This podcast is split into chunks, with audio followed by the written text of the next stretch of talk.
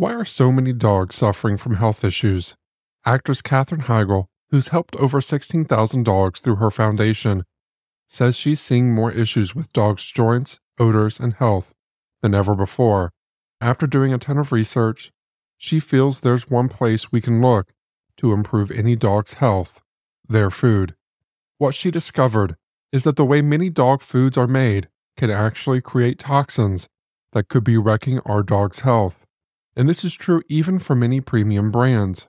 Fortunately, she found that just by adding a few special superfoods to her dog's food, she saw huge transformations in their health. She's made a 20 minute video explaining step by step how anyone can do the same thing to see incredible changes in their dog's health.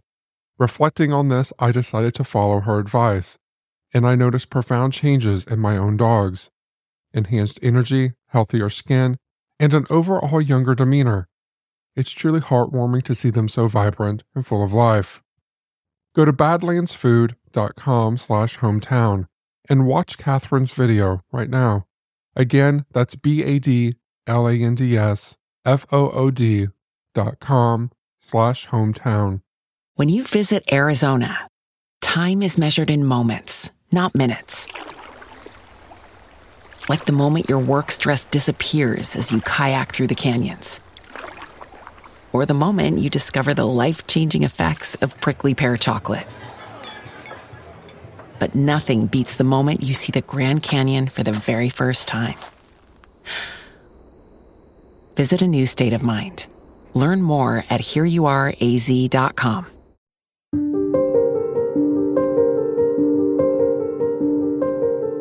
The sky to the west of the small town of Peshtigo, Wisconsin, glowed red before the sunrise on the morning of October 8, 1871. It was Sunday, and when the local priest stepped out of his church to greet local parishioners, the air was smoky, and white ash fell like snow. The priest, whose name was Peter Pernin, turned and went back into the church and ran to the front of the sanctuary. He grabbed the holy tabernacle, the small cabinet, that holds the Catholic Eucharist.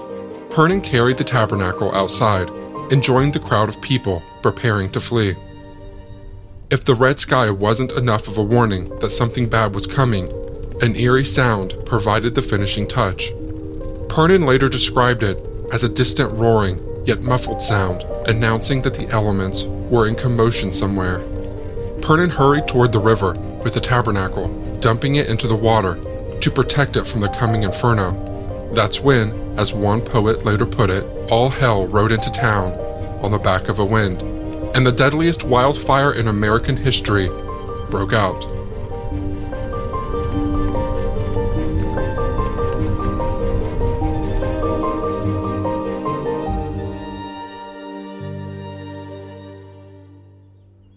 In 1871, Peshtigo, Wisconsin was a major lumber town. It was home to the world's largest woodenware factory, which churned out wooden household items 24 7. It lay on the northeast side of Green Bay, about six miles away from the shore.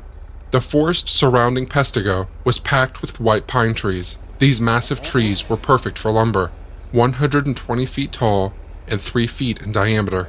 The wood from one tree could build an entire house. The Peshtigo River wound throughout the center of the town. This made it easy for loggers to chop a tree, strip off its branches, and roll it into the river. The river floated the logs right to the mill.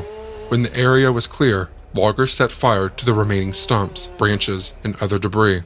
Wood was everywhere in Peshtigo. Houses, stores, bridges, shingles, and sidewalks were all wooden. Sawdust was used as mattress stuffing and to dry moisture on the streets. Peshtigo was always at risk of burning. To make matters more dangerous, a terrible drought stretched throughout the Great Lakes region. It had only rained twice all summer. In fact, a small fire had broken out two weeks earlier. Men with buckets of water and the volunteer fire department from the nearby town of Marinette extinguished it. That fire, and others that commonly broke out further to the west, made the air so smoky and dark that schools often had to close. Pernin himself had an experience with an unexpected fire when he moved to Peshtigo. Two years earlier, a 12 year old boy took him on a hunting trip. As night fell, Pernin and the boy began hearing the sound of fire, and the noise came from underground. This was a frequent phenomenon. The fire would burn underground almost constantly, using dry peat and other organic material just below the surface as fuel. On the night of the hunting trip, those flames rose to the surface. It started by just burning dry leaves, Pernin said, but the wind soon fanned it into a full fledged fire. Pernin and the boy were trapped in a circle of flames. Townspeople, who knew Pernin and the boy were in the woods, came out to save them. They beat the flames with tree branches to create a path for the pair to get out of the circle. That fire wasn't huge and didn't reach Peshtigo, but the speed with which it grew terrified Pernin. All the previous fires were simply foreshadowing the major event. You've probably heard of the Great Chicago Fire. Miss O'Leary's cow allegedly knocked over a lantern, and the summer long drought took care of the rest. The fire killed 300 people, destroyed three square miles of the city, and left 100,000 residents homeless. On that same day, October 8, 1871, a cold front moved into the town from the northwest, mingling with the remaining summer heat. This formed what's known as a low pressure cell. Air rises and cools off, while warm air rushes into the cell to replace it. This causes a counterclockwise spinning motion. Hurricanes are the most well known form of low pressure cells. The wind picked up as the evening advanced, reaching an estimated 110 miles per hour. The redness to the west brightened. Around 10 o'clock, a group of men prepared a mechanical pump to spray water from the river. Others filled buckets and doused their homes with water, hoping the dampness would keep them from burning. Some Peshtigans got ready to leave. They packed bags, saddle horses, and made their way to neighboring towns for the night. Others, perhaps desensitized by all the false alarms they'd seen that summer, continued on with their lives. The low rumbling that Pernin described turned into a roar, like a freight train or a waterfall. A sheet of flames erupted from the forest. The men dropped their hoses and ran. The swirling wind had formed a fire tornado, something straight out of a nightmare.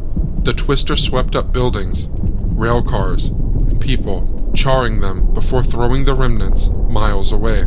Survivors said they could see birds trying to fly away from the funnel, but they were sucked back into the flames. Pernin described the noise. A thousand deafening noises rose on the air together. The neighing of horses, falling of chimneys, crashing of uprooted trees, roaring and whistling of the wind, crackling of fire, as it ran with lightning like rapidity from house to house.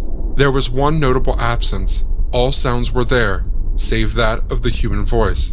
People seemed stricken dumb by terror, Pernin said. The firestorm settled over Peshtigo, savoring all the fuel in the town. Structures were consumed instantly. The wooden town was nothing but fuel for the fire. Dust and ash and smoke blinded the Peshtigans, causing mass chaos. Some ran toward the river, others, in the confusion and churning mess, ran away from it, straight toward death. Pernin joined the crowd running toward the river. When they got there, some were afraid to jump in because they couldn't swim and the river was cold. Pernin convinced many of them that the risk of drowning was better than burning alive. Several Peshtigans shared Pernin's opinion that burning alive was the worst death imaginable. One father slit the throats of his wife and children. Another tied a noose around his daughter's neck and pushed her into a well before killing himself the same way. Those in the river had to tread water while also splashing their heads to keep them from burning. Many dipped clothes and blankets into the water and then covered their heads, but the heat dried the material instantly and it caught on fire. The fire jumped over the river. The force of the wind blew burning debris across the water. Bridges provided another path for the fire to reach the east side of the town.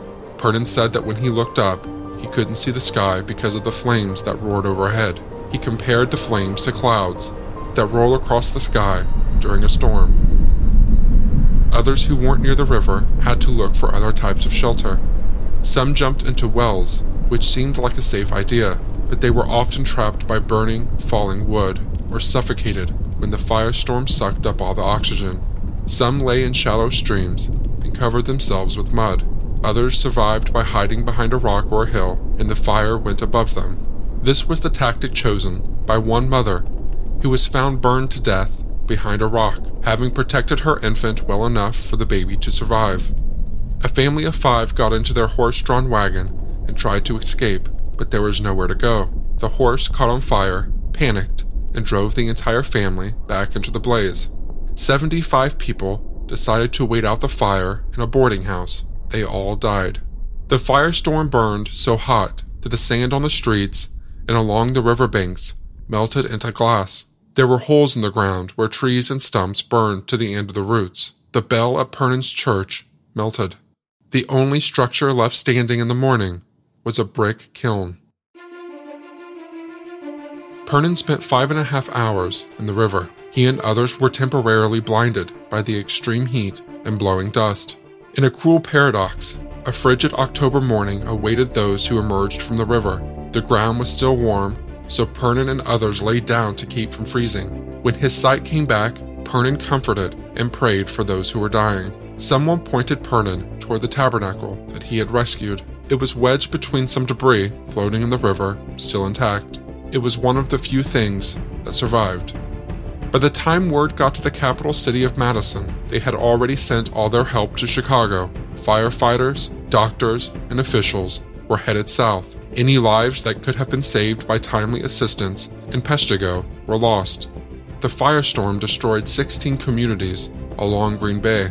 Between 1,500 to 2,500 people died across the region, at least five times more than in the Chicago fire.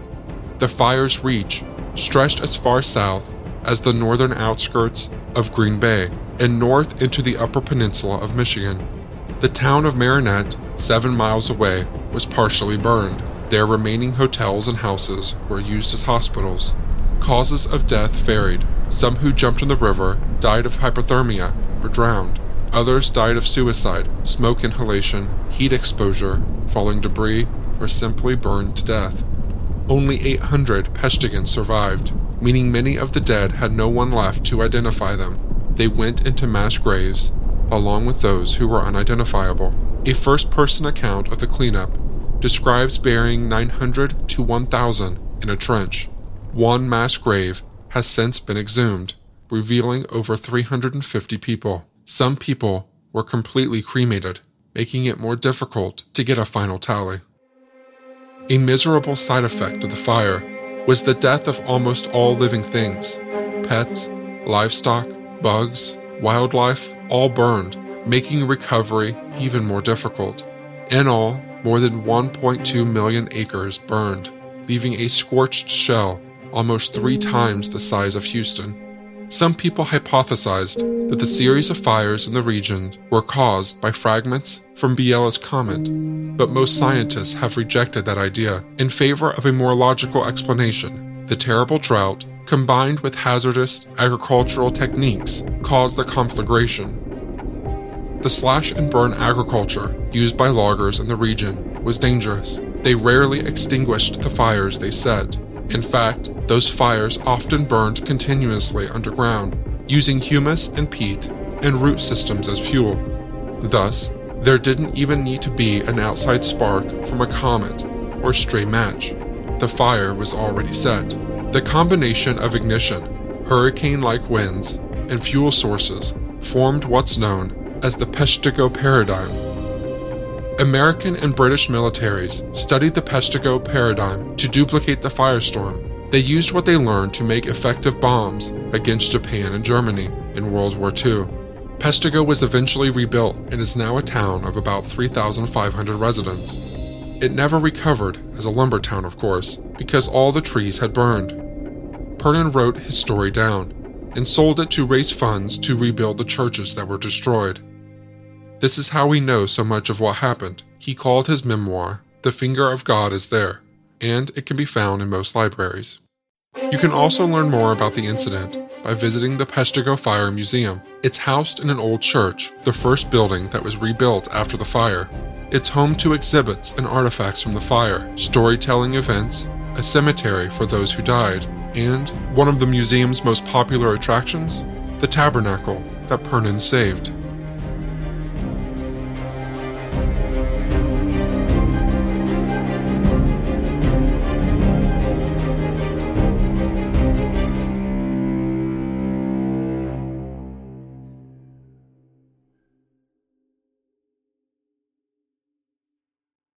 When you need mealtime inspiration, it's worth shopping Kroger, where you'll find over 30,000 mouth-watering choices that excite your inner foodie. And no matter what tasty choice you make, you'll enjoy our everyday low prices, plus extra ways to save, like digital coupons worth over $600 each week. You can also save up to $1 off per gallon at the pump with fuel points. More savings and more inspiring flavors make shopping Kroger worth it every time. Kroger, fresh for everyone. Fuel restrictions apply.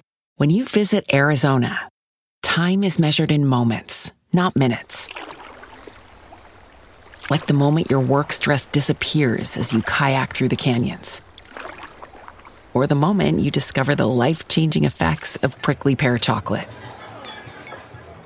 But nothing beats the moment you see the Grand Canyon for the very first time. Visit a new state of mind. Learn more at hereyouareaz.com.